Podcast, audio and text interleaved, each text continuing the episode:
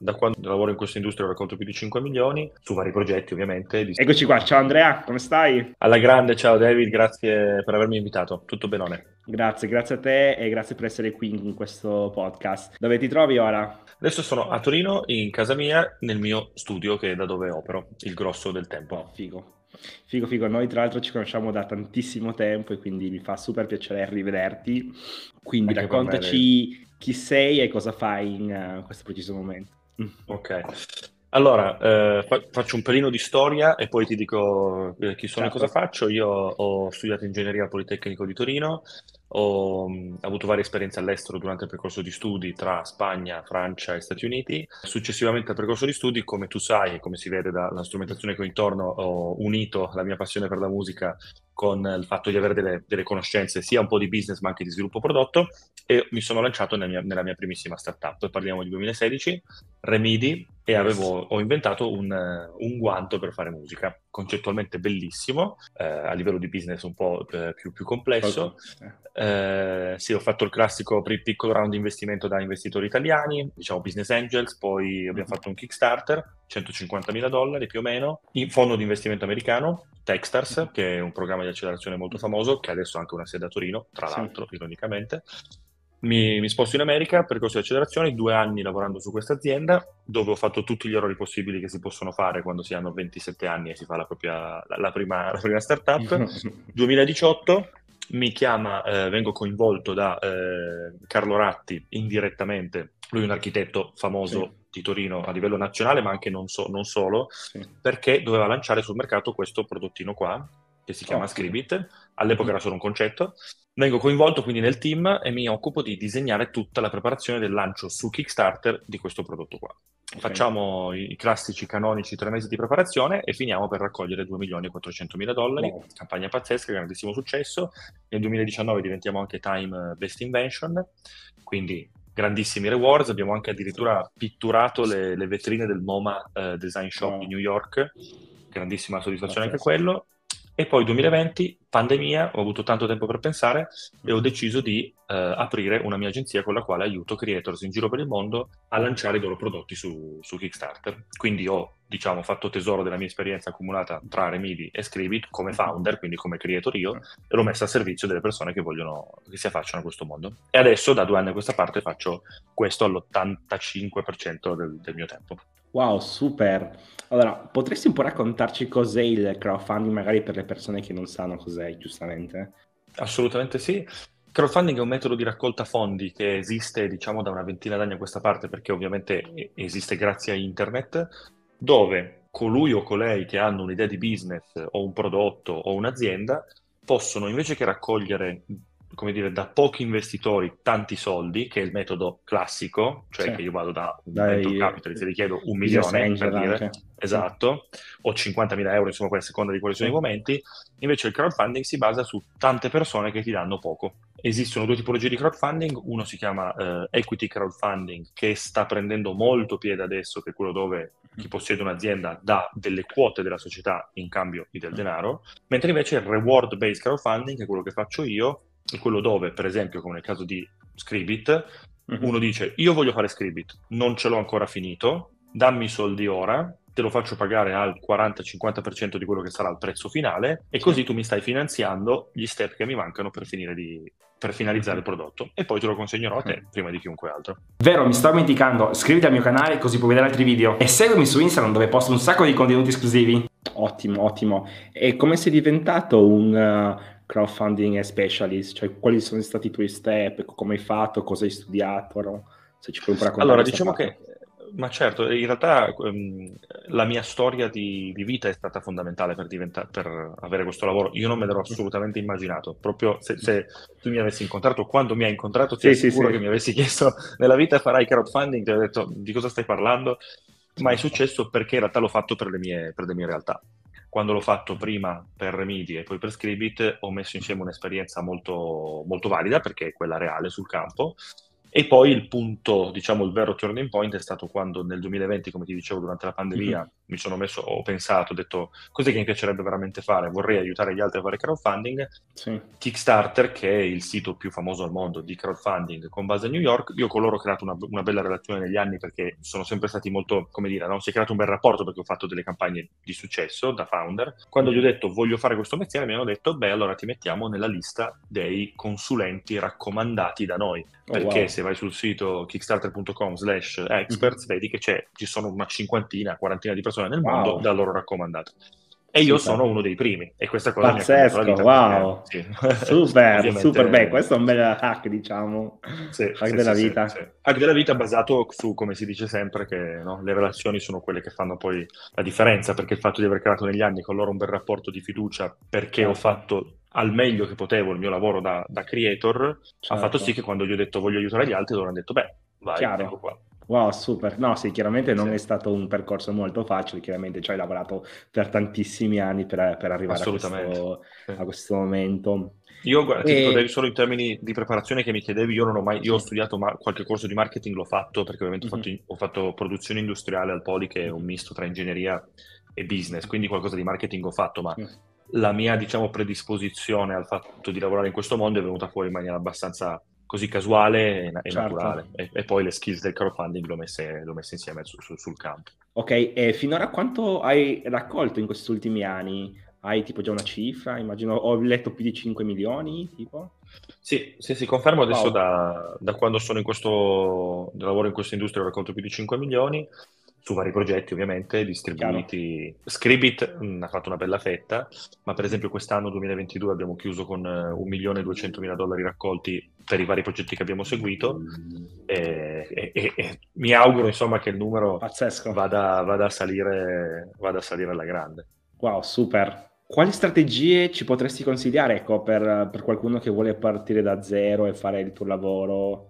Bella domanda. Diciamo che se uno si vuole affacciare al mondo, la verità è che il crowdfunding non è altro che una nicchia sotto il grande insieme del mondo del digital marketing, per capirci. Certo. Quindi se uno si vuole affacciare al mondo dove operiamo noi, deve sicuramente cominciare da imparare a capire come funziona il marketing in senso più ampio sì. e poi affacciarsi agli strumenti più moderni, che oramai non sono neanche tanto moderni, nel senso però roba degli ultimi 10-15 anni, che riguarda il modo di fare pubblicità online, e non solo, ma tutto quello che riguarda quel mondo lì. Quindi quello certo. è il certo. settore in cui ci si deve preparare. Però non solo, perché quando si parla di crowdfunding, in realtà ovviamente poi ci sono tantissime altre, si, si coinvolge tutto, no? Perché quando tu hai un'idea di prodotto, poi ti devi chiedere come lo vuoi comunicare, quali sono le caratteristiche speciali di questo prodotto, poi devi chiederti che parole vuoi usare per descriverlo, poi devi certo. chiederti che contenuti visivi puoi produrre che riescano a passare questo messaggio. Quando poi hai fatto questo, ti devi chiedere quali sono le aree, su che piattaforme troverò i miei potenziali clienti. Noi di solito dividiamo sempre appunto no, in uh, paid media, quindi parte pubblicitaria, sì. PR, quindi relazioni mm-hmm. con giornalisti, influencer, blogger e così via, e social engagement, che vuol dire tutte le iniziative di referral, newsletter, comunque di interazione con le community. Se uno riesce certo. ad avere una, delle competenze, diciamo, di quest'area qua, plus un po' di comprensione del prodotto, sì. perché nel crowdfunding la componente prodotto ovviamente è fondamentale, sì. come si fa, quanto tempo ci vuole, capire quali sono i moltiplicatori tra quanto ti costa farlo e quanto lo puoi vendere, insomma riuscire a entrare un po' in una, in una dinamica di product design e industrializzazione del prodotto e poi quindi market, conseguentemente market, markettabilità del prodotto stesso è super importante. Crowdfunding non è altro che una go-to-market super breve, come dire, molto intensa. rapida, intensa, one shot, nel senso sì. perché poi tu o ce la fai o non ce la fai. Quindi certo. questa è un po' la, diciamo, la, la, la Ma prima hai menzionato appunto la parte dei uh, eh, PR, immagino che adesso hai tanti contatti, immagino, in questo mondo del crowdfunding. Sì, o... sì allora nel mondo del crowdfunding ovviamente sì, anche perché in realtà siamo relativamente pochi nel mondo, diciamo con un piazzamento come ho io e come abbiamo noi come team, sì. in termini di storico, perché banalmente io sono tanti anni e quindi ho raccolto tanto e quindi ho credibilità in questa industria. Certo. Ovviamente i player più grossi sono negli Stati Uniti, qualcuno in Europa e così via. Per quanto riguarda invece connessioni nel mondo PR, devo essere mm-hmm. onesto, il mondo PR, cioè giornalisti, è un mondo veramente ostico, veramente complesso, dove mm-hmm. io quando un, un progetto ha potenziale E quando intendo potenziale vuol dire che è un prodotto che, che può... C'è, che c'è interesse, diciamo, storia. per loro. Certo. Esatto, c'è una storia che può essere mediaticamente interessante e, Mhm. e in realtà se un prodotto non è mediaticamente, mediaticamente interessante non vuol dire che non è un prodotto che non funziona. Però, esempio, Scribit ovviamente è un prodotto mediaticamente super interessante perché primo nel suo genere, non si era mai visto Mhm. prima, grandissima menzione e così via. Mhm, Io in ok. passato ho lanciato anche prodotti come per esempio questo 11 qui, che è un gioco da tavola, Ok. ha avuto anche, basato sul calcio, ha avuto anche un po' di riverbero mediatico, ma minimo. Perché? Perché è un gioco da tavola, come ce ne sono tantissimi altri. Certo. A un giornalista interessa relativamente poco scrivere di Mhm. questo. Ma sono stati entrambi due grandissimi successi, quindi bisogna solo capire su che area si può o non si può spingere. Però quando capisco che è il caso di investire in PR, io generalmente mi affido a professionisti del settore e lavoro Oh, con super. agenzie quasi sempre o a Londra o negli Stati Uniti, generalmente a New York, perché è dove sono quelli che hanno, come dire, no, i ganci diretti con eh, i giornalisti che poi scrivono per i vari Wired, TechCrunch, eh, Digital Trends, piuttosto che, Ok. che se scrivono loro poi tutto il resto della stampa mondiale li segue, viceversa non, non succede. Certo, e immagino che queste persone siano molto difficili da, da reperire, perché immagino che, ha- che hanno tante richieste da migliaia di persone ogni giorno che, che li Ma bombardano. sai cosa? Da O un no? lato sì, cioè allora i giornalisti sì, hanno migliaia di richieste e scrivono su una cosa su mille che vedono. Per quanto riguarda invece le agenzie, le agenzie sono sempre alla ricerca di storie belle da raccontare, perché in realtà poi il lavoro dell'agenzia è io ho queste 100 relazioni con giornalisti che si fidano di me perché gli porto delle belle storie, no? Certo. E loro quindi Fanno sono sempre alla di belle storie. prima. Esatto, e- esatto, esatto. Sono Poi lì sia per tutto il mondo. Ci sono agenzie che farebbero qualsiasi cosa per pigliare il cliente indipendentemente da cosa fa. Altre agenzie invece che sono estremamente selettive che dicono investiamo Certo. solo sui progetti che pensiamo abbiano una notiziabilità. Io cerco di lavorare con quelle della seconda categoria, ovviamente. Cioè, giustamente. Ma domanda, ehm, loro immagino che lavorano a success fee o, come, o a percentuali? Come No. funziona in questo mondo? Sì, le agenzie del modello di eh, business, Sì, ma sì, sia business. quello che è anche il tuo, ecco, solo per capire come funziona. certo. Allora, ti rispondo prima sul lato PR, in realtà io poi questo non è un servizio che faccio, ma te lo, te lo dico quello che ti direbbe uno che ha un'agenzia di PR, ti direbbero nessuna agenzia di PR seria lavorerebbe mai a Success Fee, perché in realtà nel momento in cui loro decidono di prendere per le mani, un progetto, ti giocano tutte le loro relazioni, quindi loro Ok. il tempo ce lo mettono, Certo. indipendentemente da quello che viene fuori. Mhm. Ok, E io devo dire, questa cosa l'ho vista un po' sulla mia pelle in tanti anni, poi avendo fatto tanti progetti, effettivamente eh, ci si a volte ci si può fare, ci si può sbattere come dei pazzi, ma semplicemente non può diventare, questa cosa non vale la pena un articolo, punto, non c'è verso. certo. Mhm. Eh, quindi generalmente prendono delle fee mensili, poi Sì, ti dico, si ok. può spendere dai 2.000 dollari al mese ai 15.000 dollari al mese, ovviamente dipende con chi hai a che fare, qual è il tuo budget, Certo. cosa ti aspetti e Mhm. così via. Mhm. Per quanto riguarda invece noi, noi come agenzia, ma come tutte le agenzie del mondo crowdfunding, noi abbiamo generalmente sempre dei costi di attivazione o della collaborazione che dipendono poi dalla tipologia di piano, perché abbiamo dei Mhm. piani full dove facciamo tutto, dei piani invece advisor dove semplicemente hanno a disposizione il mio Mhm. supporto strategico e poi in più abbiamo sempre delle percentuali sul raccolto. E quello Ok. chiaramente è, è- è ciò che rende il business del crowdfunding anche così interessante dal punto di vista dell'agenzia, perché in Ok. termini finanziari è- c'è, c'è molta, c'è molta ciccia, ecco.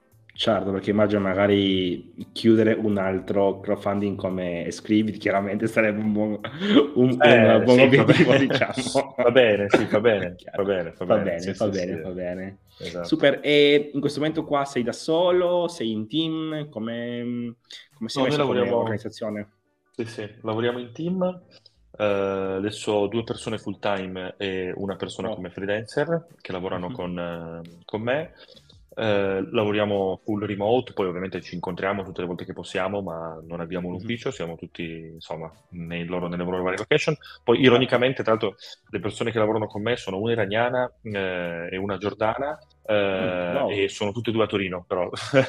Pazzesco, Sì, ok. a Torino, esatto, eh, Ok. però lavoriamo spesso, insomma, poi da vari, eh, da vari posti e poi ho delle partnership eh, con altre agenzie in questo momento tra Londra, eh, Mhm. Los Angeles e Tokyo, perché poi in realtà il bello di questo mondo qua è Sì. che non, non siamo 7000 a fare questo lavoro, quindi Ok. diciamo in Europa, diciamo, con il mio Come mai secondo te non siete così in tanti? Perché magari è ancora una nicchia? Ma posso dire che il mercato, eh, questa è una bella domanda, diciamo che, scusami, non è vero che non siamo in tanti, perché poi ovviamente se vai a guardare è pieno di gente che fa consulenze sul crowdfunding. Il punto è che non siamo in tanti con un track record come ah, okay. quello che abbiamo, che abbiamo, noi. E quella Chiaro. è la differenza, perché poi cos'è che uno guarda da fuori, no? Dice, ma questo o questa, quanto hanno raccolto? Questa certo. è la certo. domanda. Eh sì, io, io questo voglio sapere. Cioè, se arrivi e mi dici ho raccolto pochissimo, ma ti io. giuro sono veramente bravo, io faccio veramente fatica a crederti. Eh, certo, Quello che voglio sì. vedere è, è, è, è, quanto hai raccolto. Sì. E quindi chiaro, io la, la, la, fortuna data dal tempo, data dal fatto che mi sono sbattuto molto, insomma, mm-hmm. è che avendo questo, questa cifra qui ho grande credibilità a questo punto. Wow. E siamo in pochi ad avere questa credibilità nel mondo e quindi poi facciamo delle collaborazioni tra di noi. Ottimo, ci potresti un po' raccontare come come funziona, nel senso che voi avete un framework, ehm, come funziona il giorno prima del lancio, ecco un po' magari se ci puoi raccontare qual- qualcosina. Assolutamente sì. Guarda, io dico sempre, quando penso a una campagna crowdfunding la divido sempre in tre fasi, pre-campagna, campagna, post-campagna, dove il pre-campagna è di gran lunga la parte più importante, perché è quella in cui si crea una community intorno al prodotto. E questa fase dura generalmente 90 giorni, minimo. Ok, ok. E, quel, e il primo giorno, cioè il momento zero, è il momento in cui i contenuti visivi sono pronti, video, foto, eccetera. Noi da lì facciamo partire, da lì parte il pre-campagna, 90 giorni di paid ads, PR, social engagement, come dicevo prima, attiviamo queste tre, queste tre aree sì. e creiamo una community. Creare una community vuol dire tante cose, ma fondamentalmente vuol dire raccogliere delle mail di persone interessate al prodotto per andare mm-hmm. a stringere, generalmente metterle in un posto dove possono parlarsi tra di loro, un gruppo uh-huh. Facebook, un canale Discord, Slack. un canale Telegram, esatto. General- non Slack perché grazie Slack a pagamento, quindi okay. generalmente facciamo sempre robe gratis perché poi sennò eh, la certo. gente si tira indietro. No, giusto. Quindi giusto. qualcosa, esatto, entrano e possono cominciare a parlare tra di loro. E cosa hanno in comune? La passione per questo prodotto che sta per arrivare. Okay. Poi quando ci avviciniamo, al, abbiamo delle metriche che ci piacciono, cioè quando diciamo ok abbiamo almeno 3.000 iscritti alla newsletter e okay. 1.200 persone nel Facebook group, che commentano e scrivono e fanno. Ci diciamo, ok, fotografia, i numeri ci piacciono. Okay. Boom, annunciamo la data di lancio. A quel punto si crea un hype super, si spera, perché a quel punto mm. non è più... Noi facciamo tutto per campagna, lo facciamo di solito dicendo lanciamo questa, quest'estate, lanciamo okay. questa primavera, senza dire quando. Okay. A un certo punto disclosure della data di lancio, di solito due o tre settimane prima che il lancio effettivamente avvenga, lì cresce ancora l'hype, l'attesa rispetto a questo momento e poi bam, tutti si connettono e gli diamo una ragione di connettersi nel momento in cui noi lanciamo, certo. che ti anticipo di mm-hmm. solito sono le 9 eh, am East Coast americana, okay. quindi più o meno le nostre 3 del pomeriggio. Sì. Eh, loro si, si, connettono a quel punto mm-hmm. e si mhm. spera che tutti prendano il prodotto rapidissimamente. Okay. Questo cosa fa sì che si raggiunge il goal molto rapidamente, a goal raggiunto molto rapidamente si ha molta visibilità organica su Kickstarter. Mm, perché il prodotto okay. spacca, la campagna spacca e quindi l'algoritmo di Kickstarter dice questo mm, certo. prodotto sta andando molto bene, lo faccio vedere a tutti quelli che sono in giro per Kickstarter che stanno cercando altro. Se tu intercetti anche quello, effetto palla di neve e hai la campagna mm-hmm. che, che, è partita diciamo con il migliore dei modi. E poi on top okay. puoi continuare a investire e puoi farla crescere. E potresti poi raccontarci quali sono le regole chiavi del crowdfunding? Assolutamente sì. Allora, io ti, ti, ti, do un paio di cifre, un po' di numeri, sì. diciamo.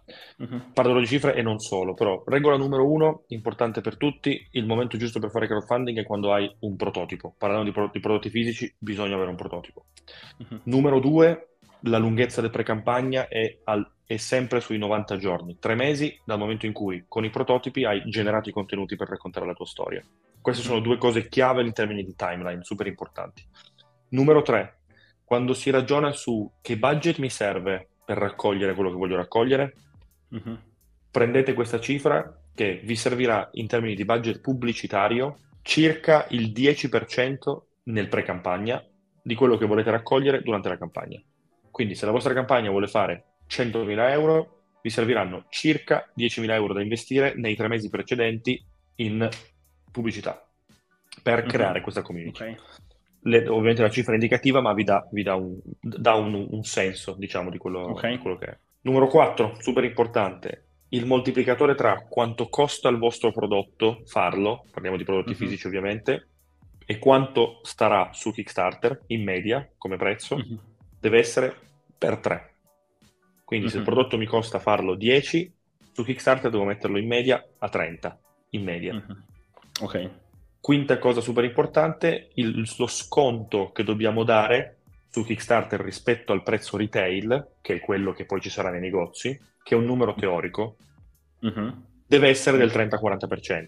Quindi, in altre parole, io consiglio sempre, appena sai quanto ti costa il prodotto, moltiplichi per 3, è quello il tuo mm. prezzo Kickstarter, moltiplichi per 5, è quello il tuo teorico prezzo retail. Okay. Questo è il miglior modo, diciamo, per riuscire ad avere un approccio finanziariamente corretto alla campagna ed essere sicuri che si possa finanziare la crescita della campagna stessa. Perché il problema è che con i margini molto bassi certo. poi si fa fatica a crescere, perché a un certo punto ci si ritrova in un punto in cui vendi ma perdi soldi. Certo. queste sono le cose chiave.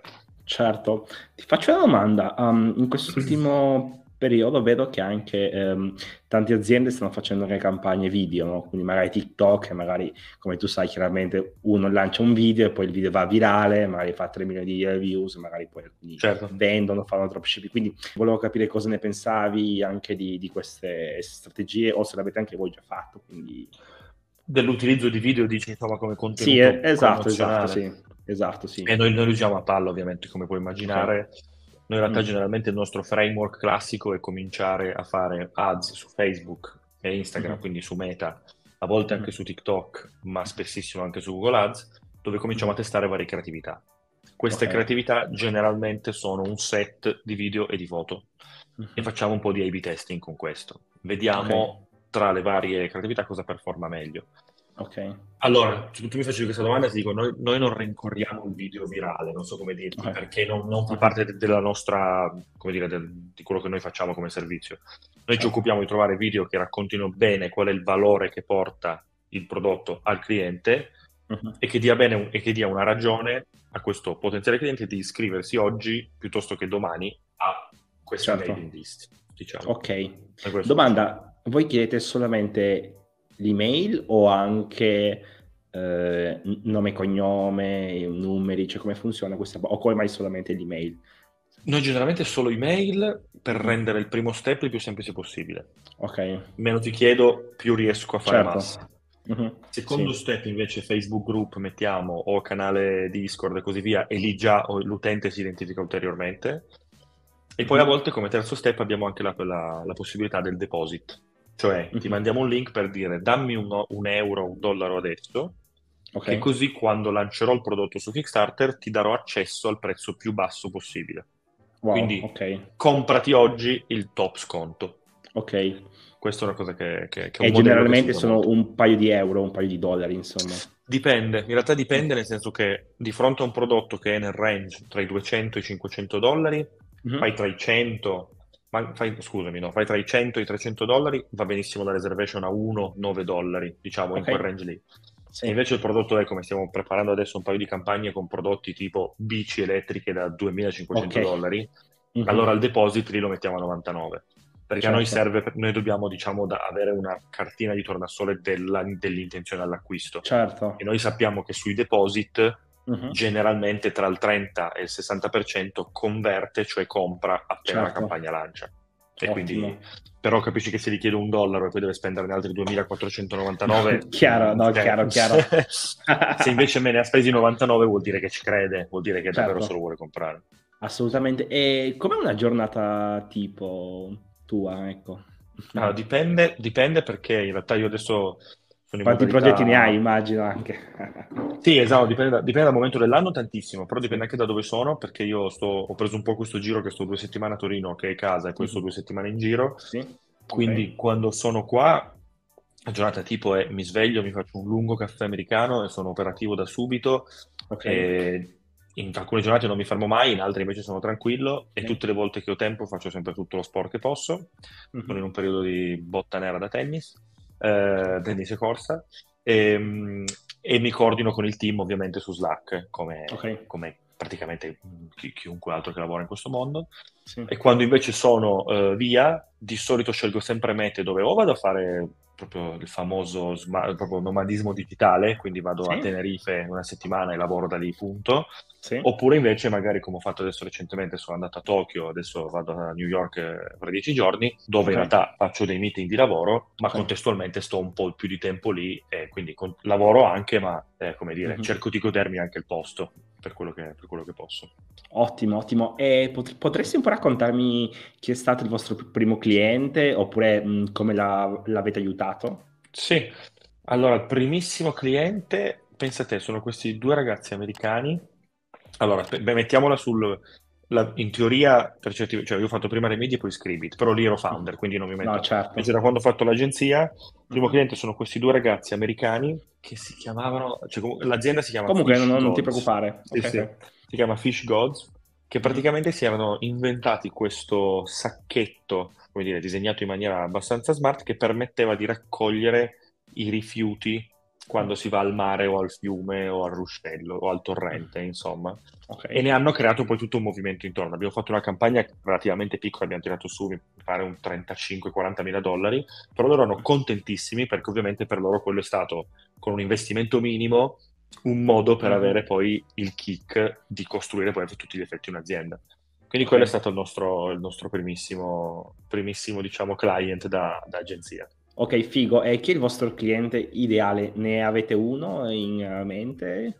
Allora, devo dirti, il nostro cliente ideale ce ne sono vari, però innanzitutto un discorso di, devo mettere di motivazione, perché ti sembrerà paradossale, ma a volte trovi, ci sono anche clienti che sembrano, eh, aziende anche loro, ma non, non sembrano dare il massimo. E questo ovviamente è una condizione fondamentale per noi, perché noi facciamo, secondo me, se dovessi tirare una riga, noi facciamo il 49% del lavoro, nel senso che il nostro lavoro è fondamentale perché la campagna spacchi, Mhm. ma se il prodotto è, è ben comunicato e dentro ci passa passione, non dipende da noi, dipende dal Mhm. founder. Quindi quella è la cosa numero uno.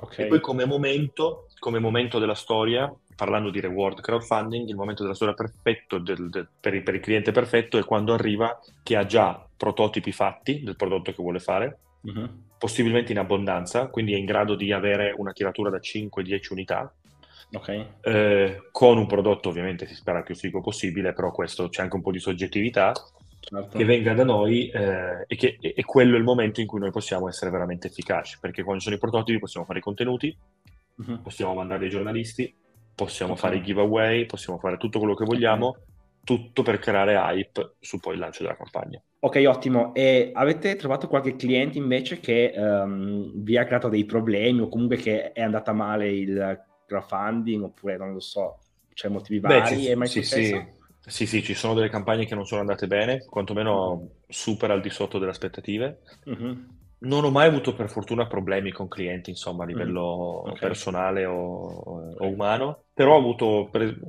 non so, una campagna che dove devo citarti che è andata sotto le aspettative è stata quella di Narvalo, che è una Mhm. campagna per una mascherina smart, che ho tra Mhm. l'altro qua lì nel, nel mio porta, portaprodotti, diciamo, Mhm. eh, molto ben fatta, ben costruita, sulla quale devo ammettere avevamo aspettative molto più alte e la campagna ha fatto una gran fatica perché Mhm. per qualche ragione che, probabilmente, che ha a che fare con magari il design del prodotto piuttosto che Mhm. come ab- l'abbiamo comunicato, insomma, e così via, non ha raccolto quanto ci aspettavamo. Quindi insomma ci sono diversi motivi, diciamo.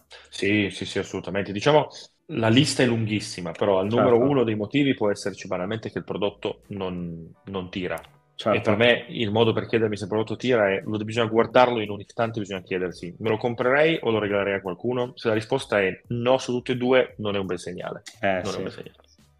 Ok, ok, ok. Quindi quello è E- il numero uno. E poi, e poi c'è tanto altro, come viene comunicato, la strategia, il budget eh, e così via. Certo, potresti un po' consigliarci che domande potremmo fare ad un consulente di crowdfunding prima di appunto fare un hiring, cioè prima di assumerlo magari per una nostra campagna, ecco, magari per capire se è bravo o non è bravo. Assolutamente sì. Ti direi, allora, numero uno, eh, raccontami che campagna hai fatto. Mhm. E numero due, che è la più importante di tutte, è come fai a costruire una community attorno al mio prodotto. Mm.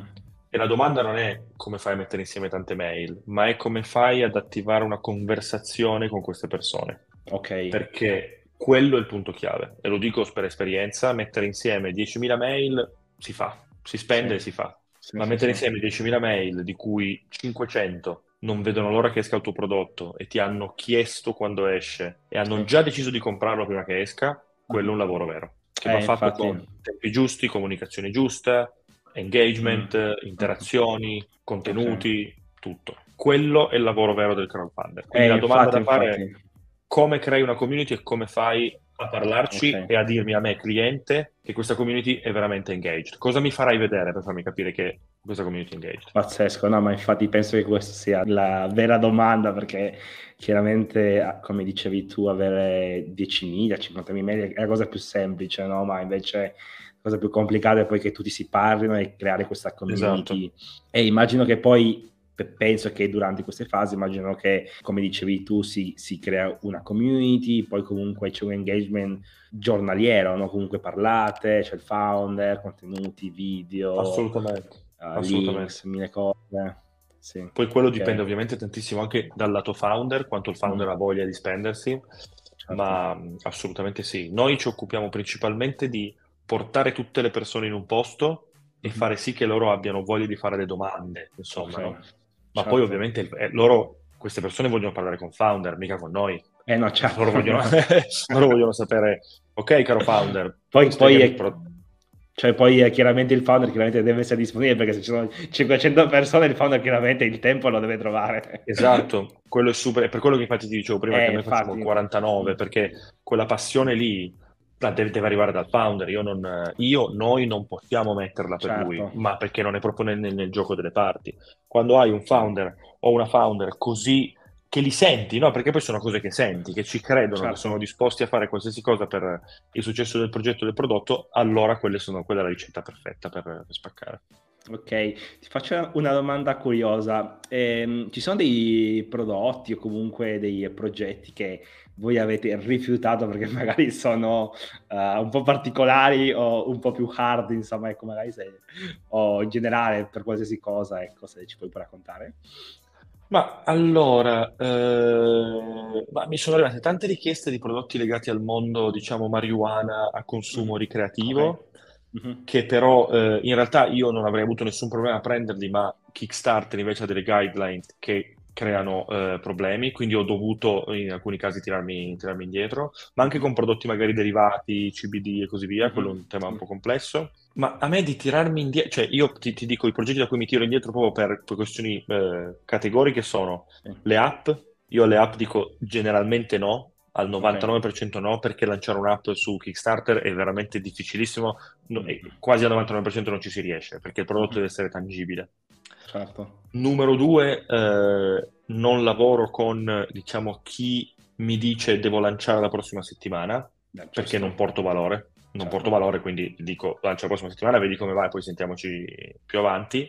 A livello di categorie invece, sto pensando se mi è arrivata, sicuramente mi è arrivata qualche proposta anche per prodotti, diciamo, mondo sessuale dintorni. Okay. Uh, onestamente non mi ricordo come sia andata, perché di nuovo io anche lì non avrei avuto nessuna remora, però... Oh su Kickstarter di nuovo ci, certo. ci, sono delle problematiche, non si può lanciare Privacy policy, insomma, eh, certo. Sì, ci sono un po' di, un po di certo. così. E ci potresti pure raccontare di qualche episodio magari particolare di qualche utente che ha, che ha scritto una cosa o che voleva magari comprarne mille, non lo so, magari qualche storia particolare divertente? Ma allora, una cosa che ti posso raccontare, soprattutto ai tempi di Scribit, e questo te lo dico perché le storie più pazze le vivi da founder.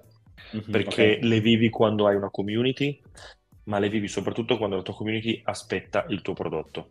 Quello mm-hmm. è il momento più difficile di tutti a livello di community. Non è tanto quando la creiamo, perché lì è, è tutto excitement, è tutto facile. Mm-hmm. Il problema è quando, e succede al 99% dei founders, tu hai detto consegnerò a settembre e ad agosto fai un update dicendo ragazzi a settembre non consegnerò mai più.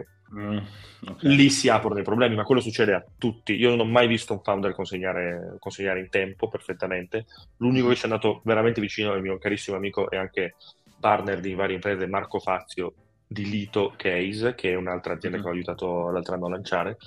Um, ma storia Scribit, noi abbiamo avuto gli hater a tutti gli effetti, mm. proprio cioè, personaggi eh sì, sì, personaggi che decidono che la loro causa di vita è rovinare la nostra. Così da nulla.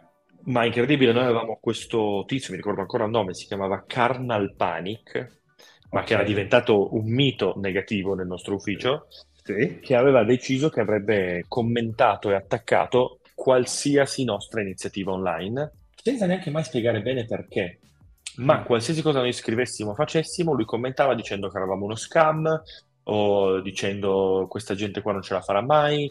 ma a volte anche in maniera abbastanza incomprensibile, no? E lì è veramente, veramente un casino perché ti rendi conto di come una persona uh-huh. possa mandare in palla un'azienda nel mondo di certo. oggi, che è anche un bene, eh, perché da consumatore questo è un bene, sì. ma ti manda completamente in palla perché ovvio che uno potrebbe dire blocco, mm-hmm. però bloccare non è neanche tanto giusto, non puoi bloccare qualcuno appena dici qualcosa che non va. Quindi certo. vuol dire che poi te lo devi, te lo devi sorbire, te lo devi gestire mm-hmm. e crea un clima nella community che è molto, molto certo. complesso. E come avete risolto? Se non ricordo male abbiamo, ris- abbiamo risolto alla fine tenendo botta, tenendo botta, tenendo botta, poi lui ha superato certi livelli e abbiamo quindi potuto bloccarlo su Instagram. Mm cosa che ci ha dato già un grande sollievo, perché lui poi ti fa un favore, no? Se lui non molla, poi mm-hmm. a un mhm. certo punto c'erano anche commenti di altra gente che diceva ma questo cosa vuole? E quando certo. vedi che si crea quel clima dici boh perfetto, allora sono entitled to eh, okay. a, a, bloccarlo, insomma non, non, non, devo sentirmi in colpa, esatto. eh, super, sto super, pensando super. solo... Sto pensando, David, ci sono altre storie, vabbè no, ce ne sono, no, ce ne sono di, di tristissime, perché una cosa statisticamente orribile è che quando fai una campagna di successo che ha centinaia o migliaia di backers e tra il momento in cui finisce la campagna e il momento in cui consegni passano 8, 12, 16 mesi, statisticamente qualcuno muore. E tu, e tu dirai, Dio mio, oh, ma è una, è una roba tostissima. E noi ci siamo trovati un paio di volte con dei pacchi tornati indietro perché la persona che aveva supportato non c'era più. Pazzesco, Questa questo cosa, non, non, l'avevo mai, mai uh, immaginato o pensato. È una cosa, de- devast- però è, fa parte della, evidentemente della statistica e per noi sono stati degli shock eh, non da poco perché poi noi con la community cerchiamo sempre di avere un legame molto stretto e quando ti rendi conto che questa cosa succede è tosta. Pazzesco. Invece i tuoi libri preferiti di marketing o in generale di quello che ti piace? Allora, diciamo che se devo dirti il mio libro preferito è Sapiens di Harari. Mm. Ok, figo, l'ho letto. È un, li- un, libro che mi ha cambiato la vita e che mm-hmm. tra l'altro sto valutando seriamente di rileggere, perciò da mm. morire. E poi adesso sto leggendo Crowdfunded di Mark mm. Pecota, che è il fondatore mm. di Launchboom, che è una realtà con cui, americana con cui io collaboro, che sono probabilmente ad oggi un po' i leader di mercato, diciamo, del mondo, del mondo okay. crowdfunding. Quindi queste okay. diciamo sono le mie, le mie, letture. E poi avevo letto qualche anno fa che mi era piaciuto molto di Kai Fu Lee, che è un, un autore americano, ma eh, me, mezzo cinese, mezzo americano, che mm-hmm. scrive di intelligenza artificiale, mm-hmm. che, che, ha scritto AI Superpowers, che è un altro mm-hmm. libro che mi era piaciuto molto, con mm-hmm. suggestioni molto interessanti sull'impatto, diciamo, dell'intelligenza artificiale sul futuro delle, delle, nostre vite a livello lavorativo, ma anche sotto, sotto ogni altro aspetto. Certo, tra l'altro parlando sempre di intelligenza artificiale, immagino che avrai capito di cosa vorrei, di cosa voglio parlare e di chat GPT-3, ecco, cosa ne pensi? Secondo me come potrebbe cambiare il mondo del marketing, del crowdfunding, campagne, ecco, hai, ti sei fatto qualche idea? Bellissima domanda, diciamo che, allora provo a fare un paragone, nel senso mm-hmm. esistono programmini AI che scrivono, per esempio, musica già da tanto tempo a questa parte. Uh-huh. Sono meno accessibili, ovviamente, di ChatGDP che adesso sta, come dire, spopolando. Uh-huh. Diciamo che credo che diventerà un tool fortissimo, utilizzatissimo, uh-huh. veramente potente, ma non credo che, che, possa scalfire quello che rimane ancora oggi, ma in tutto, la fiducia che una persona dà a un'altra fiducia rispetto a quanto la seconda persona ha di esperienza. Okay. E per quanto la macchina possa basarsi su t- tutto lo scritto umano, la componente sì. esperienza umana, non, secondo me noi non la perdiamo. Continuiamo certo. a non certo. perderla. Ci sono già un sacco di servizi, se ci pensi, che potrebbero non esistere se uno si fidasse totalmente della macchina. Sì. Però eh, avere, avere una persona di fronte a te, un essere umano, che in base alla propria esperienza, diciamo, certifica che una cosa vada bene o male, secondo me quello rimane estremamente importante, ragione per cui non penso che il mestiere del copywriter morirà. Certo. Il copywriter si affiderà anche a questi strumenti per degli input, ma tu pensa a OpenAI, insomma, se, se parliamo di Dell E, quello sì. generatore di immagini, sì. o amici fotografi che potrebbero avere paura di perdere il lavoro, perderanno il lavoro perché genereremo tutte le foto che vogliamo, forse Shutterstock dovrebbe preoccuparsi un po', però non so, no? Il mondo è grande e comunque certo. avere uno certo. scatto con la persona che voglio io, nel, nel luogo che voglio io, con la luce che certo. voglio io, certo. è sempre una cosa molto specifica. Quindi secondo me sono strumenti che si integreranno in un ambito dove però la fiducia che dà una persona a un altro professionista o un altro professionista rimane sempre, sempre fondamentale. Ottimo. Ottimo, ottimo. Per finire, i tuoi prossimi obiettivi? Allora, eh, gli obiettivi per il 2023 sono chiarissimi. Al numero uno, eh, ne, ho, ne ho tre.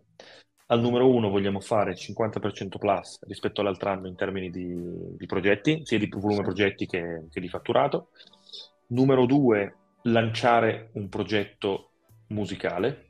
Questo, mm-hmm. questo è un goal molto mio, molto personale.